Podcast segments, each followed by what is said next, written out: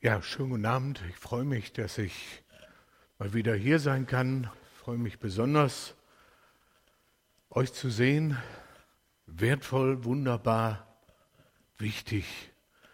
Und alles, was einem wertvoll und wunderbar ist und wichtig ist, da geht man sorgfältig mit um, das bewahrt man. Da hält man schützend seine Hand drüber. Man wirft es nicht achtlos weg. Und schon gar nicht geht man hin und zerstört es. Und das macht Gott auch nicht.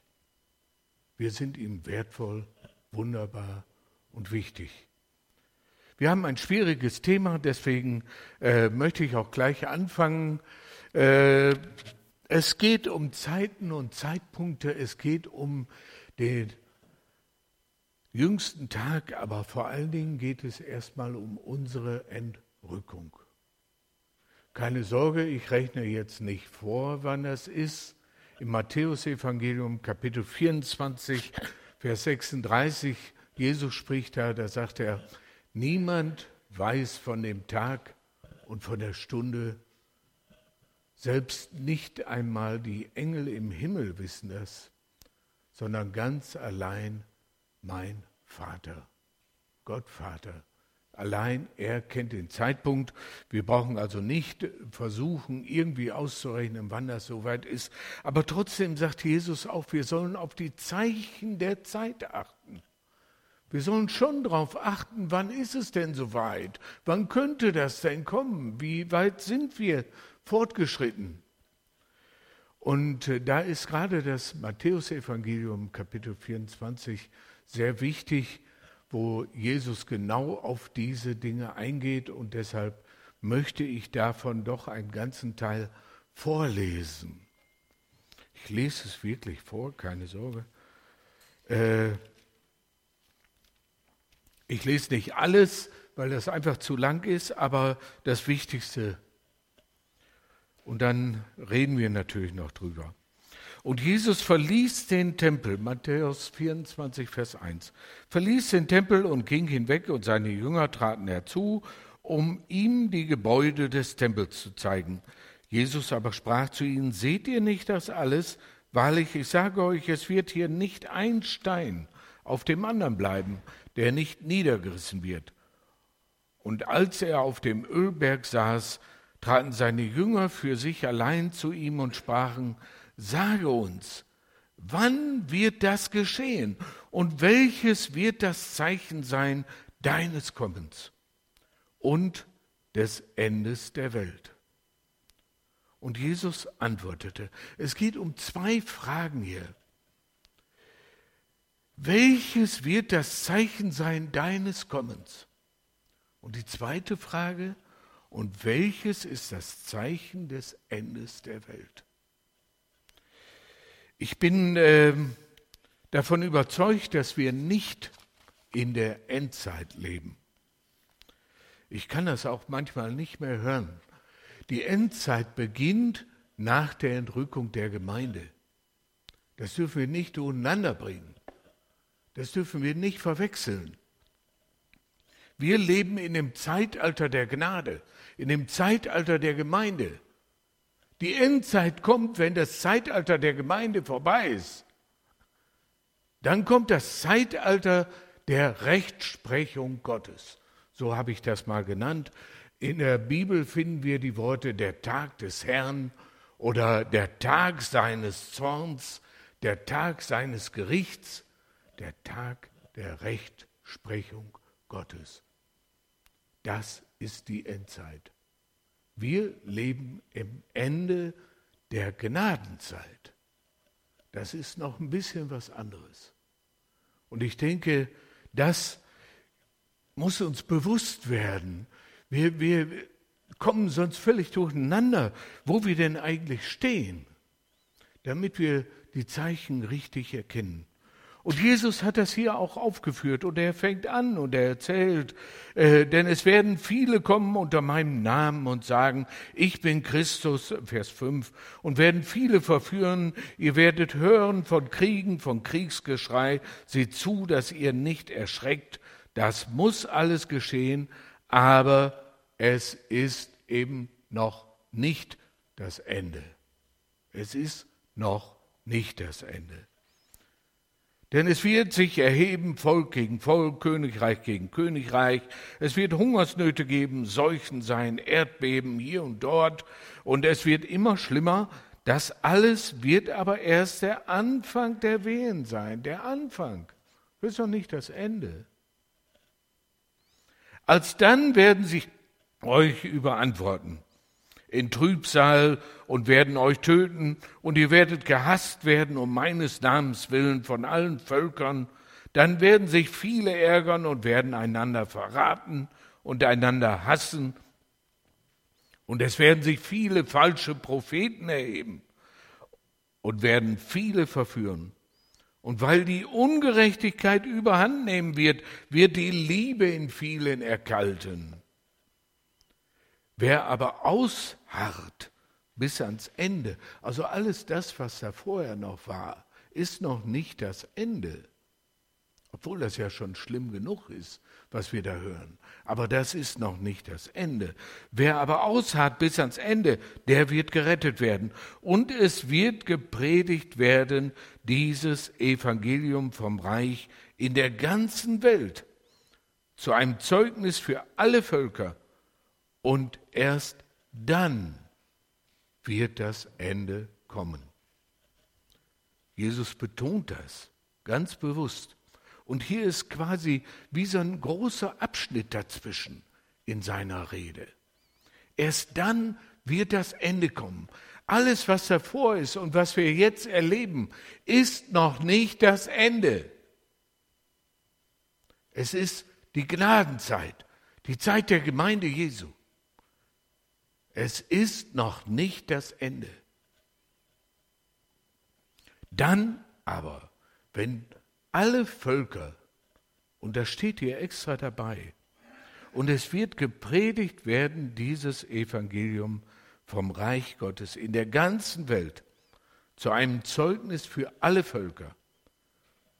Wenn alle Völker diese Botschaft erreicht hat und wenn alle Völker diese Botschaft gehört haben, und wenn sich auch der Letzte der Möglichkeit hatte, sich zu entscheiden, sich entschieden hat für Jesus Christus, dann wird das Ende kommen. Aber dann ist es auch nicht mehr wichtig, dass die Gemeinde noch hier auf der Erde ist. Denn dann hat sich der Letzte entschieden für Jesus. Dann ist die Gemeinde vollzählig da. Dann brauchen wir die Gemeinde nicht mehr auf der Erde. Das ist genau der Zeitpunkt, wo Jesus wiederkommt und seine Gemeinde zu sich ruft, wo die Entrückung stattfindet, die Gemeinde emporgehoben wird zu ihm in den Wolken. Es sieht ihn niemand. Es geht in einem Blitzaugenblick, passiert das. Kein Mensch kriegt ihn zu sehen, nur die, die wirklich hinaufgezogen werden in seine Gegenwart. Jesus redet aber hier weiter. Die Jünger hatten ja auch zwei Fragen gestellt. Die erste Frage war, welches ist das Zeichen deines Kommens? Das Zeichen ist, wenn alle, die die Möglichkeit von Gott bekommen haben, sich für Christus zu entscheiden, sich entschieden haben. Wenn der Letzte dabei ist, wenn die Gemeinde dabei ist, wenn die Gemeinde vollzählig dabei ist. Die zweite Frage, was ist das Zeichen des Endes der Welt? Und da geht Jesus jetzt natürlich weiter und er redet hier weiter, um auch diese zweite Frage zu beantworten. Wenn ihr nun sehen werdet den Gräuel der Verwüstung stehen an der heiligen Stätte, wovon gesagt ist durch den Propheten Daniel, wer das liest, der merke auf.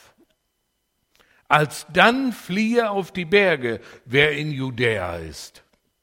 Und wer auf dem Dach ist, der steige nicht hinab, etwas aus seinem Haus zu holen. Und wer auf dem Feld ist, der kehre nicht, um seinen Mantel zu holen. Wehe aber den Schwangeren und Säugenden in jenen Tagen. Bittet aber, dass eure Flucht nicht geschehe im Winter oder am Sabbat. Denn es wird als dann eine große Trübsal sein wie noch keine gewesen ist, von Anfang der Welt bis jetzt und wie auch keine mehr kommen wird, soweit erstmal. Und wenn jene Tage nicht verkürzt würden, doch das lese ich noch, so würde kein Mensch gerettet werden, aber um der Auserwählten willen werden jede Tage verkürzt. Hier redet Jesus vom Ende. Hier redet er von der großen Trübsal. Aber da ist die Gemeinde Gottes doch nicht mehr da. Da ist die Gemeinde Jesu doch nicht mehr auf der Erde. Die anderen sind noch da. Und es sind viele. Und jetzt spricht Jesus hier ausdrücklich, als dann fliehe auf die Berge, wer in Judäa ist. Und in jeder Parallelstelle, ihr könnt das nachlegen, Lukas Kapitel 21 oder lest im Markus Kapitel 13, lest es nach, an jeder Parallelstelle findet ihr diesen Trennstrich, wo noch nicht das Ende ist und plötzlich ist die Rede nur noch von Judäa, wo es sich um das Ende handelt. Diese Trennung ist deutlich erkennbar in allen Parallelstellen zu dieser Stelle. Es geht um Judäa. Und wir wissen das doch, Judäa, wir, wir wissen doch, was Judäa ist. Judäa ist Israel natürlich. Judäa, wisst ihr eigentlich, warum die Juden Juden heißen? Jude ist kein Schimpfwort. Nicht wie Zigeuner oder so. Ist kein Schimpfwort. Jude, die Juden heißen mit Stolz Juden. Und sie nennen sich auch mit Stolz orthodoxe Juden. Und sie stehen da auch zu. Denn das äh, muss ich kurz sagen, damit wir äh, nur mal informativ. Jakob hatte zwölf Söhne. Der älteste war Ruben. Ruben hatte aber ein Verhältnis mit der Nebenfrau von Jakob. Das konnte Jakob nicht dulden und hat Ruben das Erstgeburtsrecht entzogen. Er hat gesagt, nee, das geht auf keinen Fall. Der Zweitgeborene war Simeon. Simeon hat aber zusammen mit dem Drittgeborenen Levi einen Krieg angezettelt, den Jakob absolut nicht wollte. Im Gegenteil, Jakob hatte vorher mit dem anderen Volk sich um eine friedliche Lösung geeinigt und hatte sein Wort gegeben, dass ihnen nichts passiert. Aber die beiden haben darauf bestanden, dass sich das Volk beschneiden lässt. Die Männer haben sich alle beschneiden lassen an einem Tag und haben dann drei, vier Tage unter Schmerzen gelitten und in der Zeit haben die beiden das ganze Volk abgeschlachtet. Ohne Jakob zu fragen und ohne seinen Willen. Und Jakob sagt hinterher, ihr habt mich stinkend gemacht. In der ganzen Welt weiß jetzt jeder, ich halte mein Wort nicht. Ich habe ihnen Frieden zugesagt. Und was habt ihr gemacht? Und ich stehe jetzt als der Lügner da. Das geht überhaupt nicht. Auch denen hat er das Erstgeburtsrecht entzogen. Ihr könnt das nachlesen im 1. Mose Kapitel 49. Ich kann das nicht alles jetzt vorlesen. Ähm, der Viertgeborene, Judah, das war dann der, der gekrönt wurde, der das Erstgeburtsrecht von Jakob bekommen hatte. Dem hat er das Erstgeburtsrecht übertragen und seitdem nennen sich die Israeliten nicht nur Israeliten, sondern auch Judäer weil sie eben Anhänger Judas sein wollten. Zu dem Erstgeborenen von Jakob dazugehörend. Nicht? Deswegen heißen die Juden. Und in Judäa, da findet eine äh, Situation statt, die wir auch schon gelesen haben. In der Offenbarung lesen wir das Kapitel 7. Wir können das nachschlagen. Da werden 144.000 versiegelt. Alle jeweils 12.000 von den zwölf Stämmen Israels. Da sind die Juden wieder wichtig. Hier geht es um Judäa. Hier, wo Jesus über das Ende redet, spricht er von Judäa, von den 144.000, die da versiegelt werden, das sind nicht nur 144.000 Personen. Diese Zahl 12.000 pro Stamm, das ist eine Zahl, die letztendlich ausdrückt, es ist die Vollzahl des Stammes davor da. Und hier geht es um Israel. In diesem, was Jesus hier vorliest, geht es alles um Israel, um die 144.000.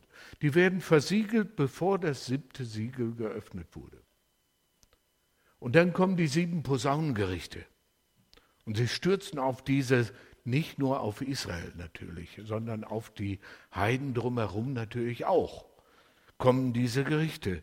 Und Israel wird bewahrt. Und dann steht hier dreieinhalb Jahre. Und dann wird der Gräuel der Verwüstung an dem Tempel stehen.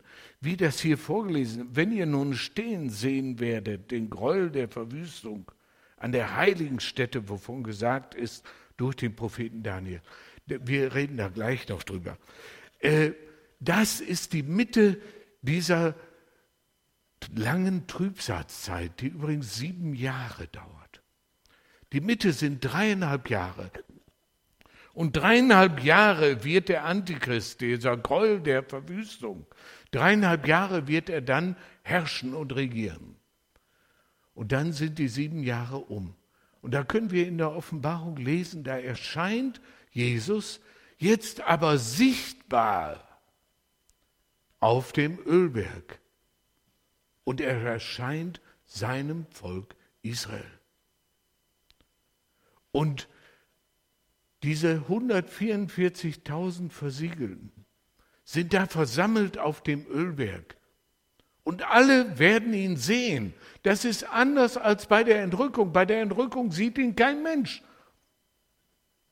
Hier auf dem Ölberg werden ihn alle sehen und sie werden erkennen, wen sie durchstochen haben. Und sie erkennen ihn deshalb, weil sie ja versiegelt wurden. Wie wurden sie denn versiegelt? Habe ich auch schon mal erzählt. Ich denke, das ist genauso wie bei uns. Wir sind versiegelt worden mit dem Heiligen Geist. Warum sollte das bei den Israeliten anders sein? Natürlich, dann können sie auch den Messias erkennen. Und sie werden ihn sehen. Und dann stimmen sie ein Loblied an auf Jesus.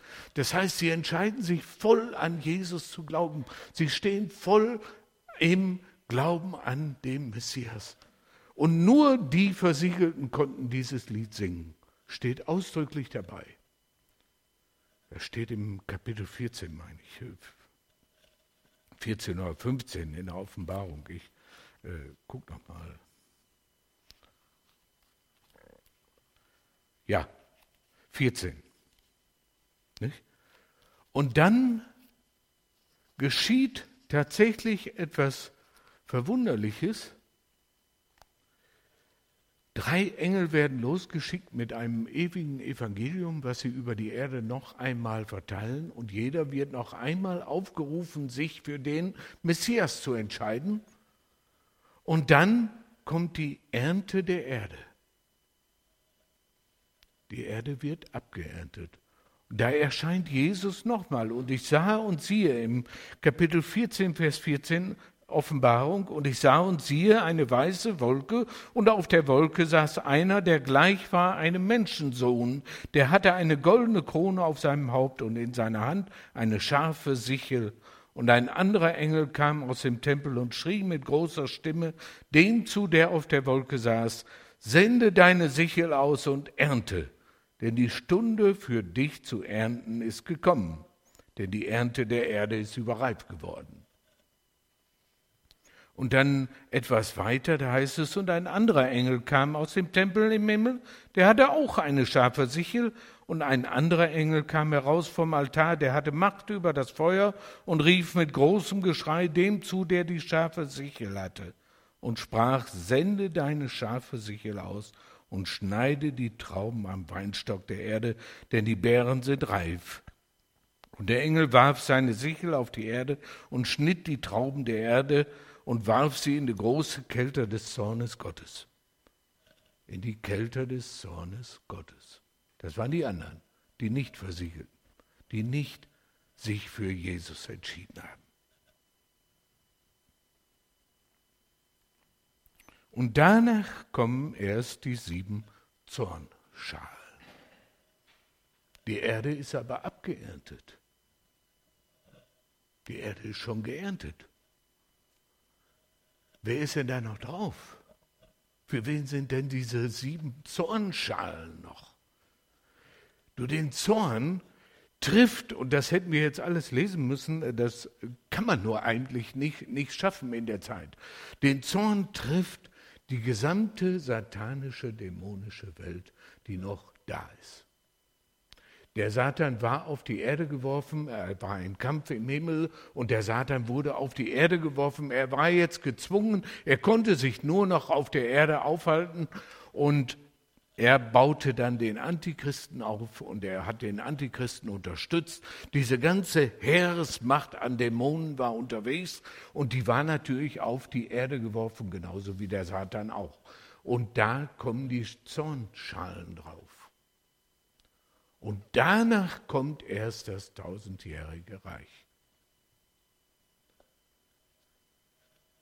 Der Satan wird gefangen genommen, der falsche Prophet, der Antichrist kommen in den feurigen Pfuhl und wir erleben die Hochzeit des Lammes, wo Israel zusammen mit der Gemeinde Jesu vereint werden und dann ist das tausendjährige Reich da. So weit, so gut. Ich möchte das noch einmal deutlich erklären. Äh, hier ab Vers 15 im Matthäus Evangelium Kapitel 24, ab Vers 15 handelt es sich um die Zeit in Judäa. Es steht ausdrücklich dabei, das darf man nicht durcheinander bringen. Alles, was danach geschieht, hat letztendlich mit der Zeit in Judäa zu tun die in der Offenbarung uns beschrieben ist. Ich möchte das nochmal klarstellen. Jesus sagt hier im Vers 15, wenn ihr nun sehen werdet den Gräuel der Verwüstung stehen an der heiligen Stätte, wovon gesagt ist durch den Propheten Daniel. Wer das liest, der merke auf. Er bezieht sich hier auf den Daniel. Und das wollen wir jetzt mal lesen im Daniel Kapitel 9 ab Vers äh, 25, 24, 24. Ne? War doch ab Vers 24, oder? Ne, 25, Entschuldigung. Äh, ich lese aber vorher den Vers 1 vor. Es geht hier um Israel. Wir wissen ja, dass Israel 608 vor Christus wurde Israel in die Verbannung getan nach Assyrien.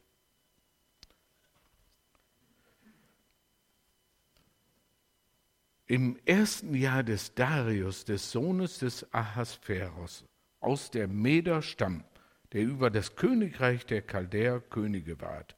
In diesem ersten Jahr seines Königsreichs merkte ich Daniel in den Büchern, das ist äh, Kapitel 9, Vers 1, ne, in den Büchern auf die Zahl der Jahre, wovon der Herr geredet hatte, zum Propheten Jeremia, dass Jerusalem sollte 70 Jahre wüst daliegen. Und ich kehrte mich zu Gott, dem Herrn, zu beten und zu flehen mit Fasten im Sack und in der Asche. Und ich betete. Und jetzt kommt ein sehr langes Gebet. Das lese ich jetzt nicht mehr alles vor, ist hochinteressant. Aber hier geht es um Israel. 70 Jahre waren verordnet und wir haben das gerade gelesen, der Daniel, in dem Jahr, als die 70 Jahre vorbei waren, zu Ende waren, da geht er ins Gebet und fragt sich jetzt, was ist denn mit den 70 Jahren jetzt? Wie hat man das zu verstehen? Die 70 Jahre sind um. Die waren auch um. Und das Volk Israel wurde auch zurückgeschickt. Es war im Jahre, ich habe mir das alles genau rausgeschrieben, im Jahre 608, wo Israel nach Babylon entführt wurde, gefangen genommen wurde. Im Jahre 605 schrieb Jeremia, der noch im Volk Juda war, Juda kam erst später nach Babylon, viel später.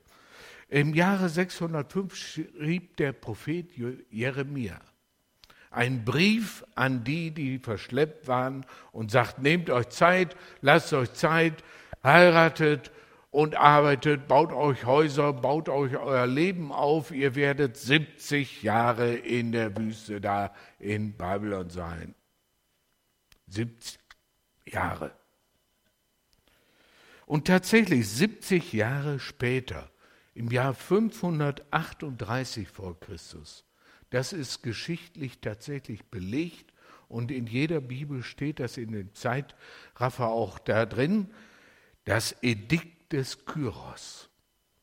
Mittlerweile war nicht mehr, ähm, war Babylon abgelöst worden von den Medern und Persern und der Perserkönig Kyros, der hatte die Herrschaft übernommen und war in Assur eingezogen, hatte Babylon besetzt und hatte das ganze Reich der Assyrer übernommen. Und der hat tatsächlich im äh, Jesaja Kapitel, äh, wo war das? 45, 44, 45 bei dem Jesaja. Da könnt ihr das nachlesen, da steht das genauer drin, da steht das genauer erklärt. Der König Kyros kriegte von Gott den Befehl, das Volk Israel zurückzuschicken in sein Land, um den Tempel wieder aufzubauen. Und das hat der Kyros auch getan. Da waren die 70 Jahre um. Und das war genau die Zeit, die Daniel diese Vision bekam. Und jetzt lesen wir hier äh, etwas seltsam, hört sich das an. Es kommt der Engel Gabriel zu Daniel und erklärt ihm die 70 Jahre. Ich lese etwas früher, als ihr da oben seht, ab Vers 25 könnt ihr mitlesen. Eben da ich so redete in meinem Gebet, flog daher der Engel Gabriel, den ich zuvor gesehen hatte im Gesicht, und rührte mich an um die Zeit des Abendopfers, und er unterrichtete mich und redete mit mir und sprach, Daniel, jetzt bin ich ausgegangen, dich zu unterrichten, denn du, da du anfingst zu beten, ging dieser Befehl aus, und ich komme darum, dass ich es dir anzeige. Denn du bist lieb und wert, so merke nun darauf, dass du das Gesicht richtig verstehst. 70 Jahrwochen sind bestimmt über dein Volk und über deine heilige Stadt. So wird dem Übertreten gewährt und die Sünde abgetan und die Missetat versöhnt und die ewige Gerechtigkeit gebracht. Es wird die Übertretung gewährt, die Sünde abgetan und die Missetat versöhnt und die ewige Gerechtigkeit gebracht und die Gesichter und Weissagungen versiegelt und ein hochheiliges gesalbt werden. 70 Jahrwochen. Jahrwochen, eine Woche hat sieben Tage. Eine Jahrwoche hat sieben Jahre. 70 mal sieben Jahre sind 490 Jahre. Es handelt sich hier um einen Zeitraum von 490 Jahren.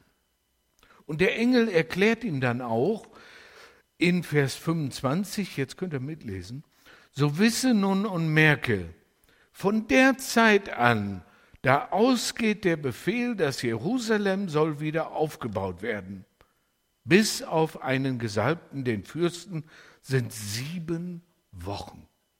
Also diese äh, 70 Jahrwochen sind aufgeteilt in drei Teile. Erst sind es sieben Jahrwochen. 49 Jahre. Und tatsächlich hat es, wir können das in Esra nachlesen, in Esra, da heißt es äh, im Vers 1, da heißt es, im ersten Jahr des Kyros, des Königs zu Persien, dass erfüllt würde das Wort des Herrn durch den Mund Jeremias geredet, erweckte der Herr den Geist des Kyros, des Königs in Persien dass er ließ ausrufen durch sein ganzes Königreich, auch durch Schrift und Sagen, so spricht Kyros, der König der Perser, der Herr, der Gott des Himmels, hat mir alle Königreiche der Erde gegeben und er hat mir befohlen, ihm ein Haus zu bauen zu Jerusalem in Judäa. Das war der Befehl. Und ab diesem Zeitpunkt, so wisse nun und merke, von der Zeit an, da dieser Befehl ausging, Jerusalem wieder aufzubauen, von da an zählen diese sieben Wochen. Und tatsächlich hat es 49 Jahre gedauert, 49 Jahre gedauert, bis das der Tempel in Jerusalem wieder aufgebaut war. Es kam dann eine Zeit, wo die nicht weiterbauen durften. Deswegen ist hier auch eine Unterbrechung. Deswegen gingen diese 70 Jahrwochen nicht in eins durch. Es ist tatsächlich eine Unterbrechung da. Und das steht auch im Esra Kapitel 4. Ab Vers 4, da hinderte das Volk im Lande die Hand des Volkes Juda, schreckten sie ab im Bauen und dingten Ratgeber gegen sie und verhinderten ihren Rat, solange Kyros, der König in Persien, lebte. Bis an das Königreich des Darius, des Königs in Persien, und bis da Ahasveros König ward im Anfang seines Königsreichs schrieben sie eine Anklage wider die von Juda und Jerusalem und zu den Zeiten Artasastas oder Artaxerxes, so äh, heißt es in der Geschichte. Zu der Zeit ging es dann erst weiter. Und das können wir bei dem Propheten Nehemia lesen, der in dieser Zeit dann lebte. Und da heißt es im Jeremia Kapitel 1, dies sind die Geschichten Nehemias, des Sohnes Haskas und so weiter. Und dann im Monat, Kapitel 2, Vers 1, im Monat Nissan des 20. Jahres des Königs Arthasasta, da ging der Bau, Aufbau Jerusalems weiter. Da erst war die Unterbrechung weg. Und ab da heißt es hier beim Daniel Kapitel 9, die ersten sieben Wochen waren vorbei und dann und 62 Wochen. So werden die Gassen und Mauern wieder gebaut werden, wie wohl in kümmerlicher Zeit. 62 Wochen, das sind 434 Jahre. Der König Arthasastas hat gelebt in den Jahren, habe ich mir genau aufgeschrieben, 461 begann seine Regierungszeit. Beim Nehemia, da heißt es, im 20. Jahr nach dem Beginn seiner Regierungszeit, da erst sind die wieder losgegangen von Babylon aus und haben einen Trupp losgeschickt, der dann Jerusalem weitergebaut hat der die Mauern gebaut hat und so weiter. Wir müssen also von dem Jahr 461 20 Regierungsjahre abziehen, dann sind wir bei dem Jahr 441. Und wenn wir dann die 434 Jahre, 62 Jahrwochen abziehen, dann sind wir in dem Jahr 7 vor Christus. Und da ist Jesus geboren. Unser Gregor der Große hat sich leider bei der Festlegung des Jahres Null leicht vertan. Es war das Jahr sieben vor Christus. Man weiß das von der Volkszählung her, die da erwähnt ist, von dem Kaiser, der da genannt worden ist, von dem Statthalter, der da genannt worden ist. Wir wissen das sehr genau. Im Jahre sieben vor Christus ist Christus geboren. Und hier heißt es in der Offenbarung, die der Daniel kriegte, im Vers 26, und nach den 62 Wochen wird der Gesalbte ausgerottet werden und nicht mehr sein. Und das Volk eines Fürsten wird kommen und die Stadt und das Heiligtum zerstören. Dass es ein Ende nehmen wird wie durch eine Flut. Und bis zum Ende des Streits wird es wüst liegen bleiben. Jesus ist sieben vor Christus geboren. Da waren die 62 Wochen um. Es war der Gesalbte da, der dann ausgerottet wurde. Und kurz danach, 70 nach Christus, wurde ganz Israel zerstört. Es durfte kein Israelit sich mehr in seinem Land aufhalten. Sie wurden in die ganze Welt verschickt.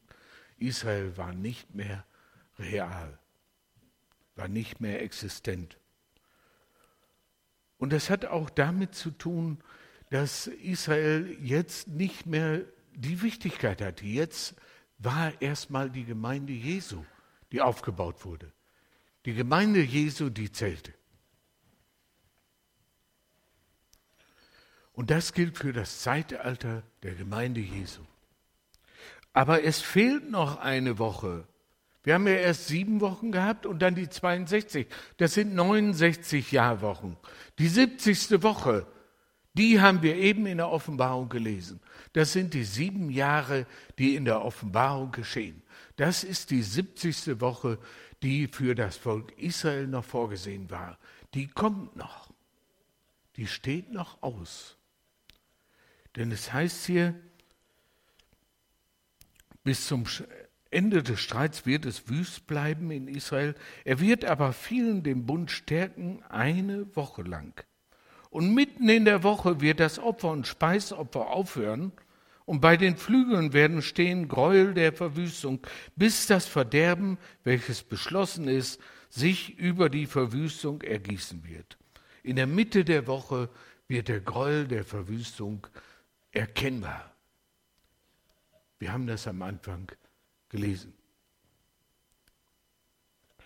Das klingt alles irgendwie fantastisch, aber wenn wir das äh, genau beobachten, diese Zeichen der Zeit, dann erkennen wir diese Zeichen, die da jeweils stattfinden. Und diese Zeichen sind deutlich in der Bibel aufgeführt. Und das hat eben auch dann zur Folge, dass nach der Zeit der Gnade das Volk Israel wieder erscheint, wieder sichtbar wird. Was wir im Moment an Israel sehen, ist ein sozialistischer Staat. Aber was in der Bibel gemeint ist, sind die zwölf Stämme Israels in der Vollzahl. Sichtbar, erkennbar wieder vollzählig vereint in Israel.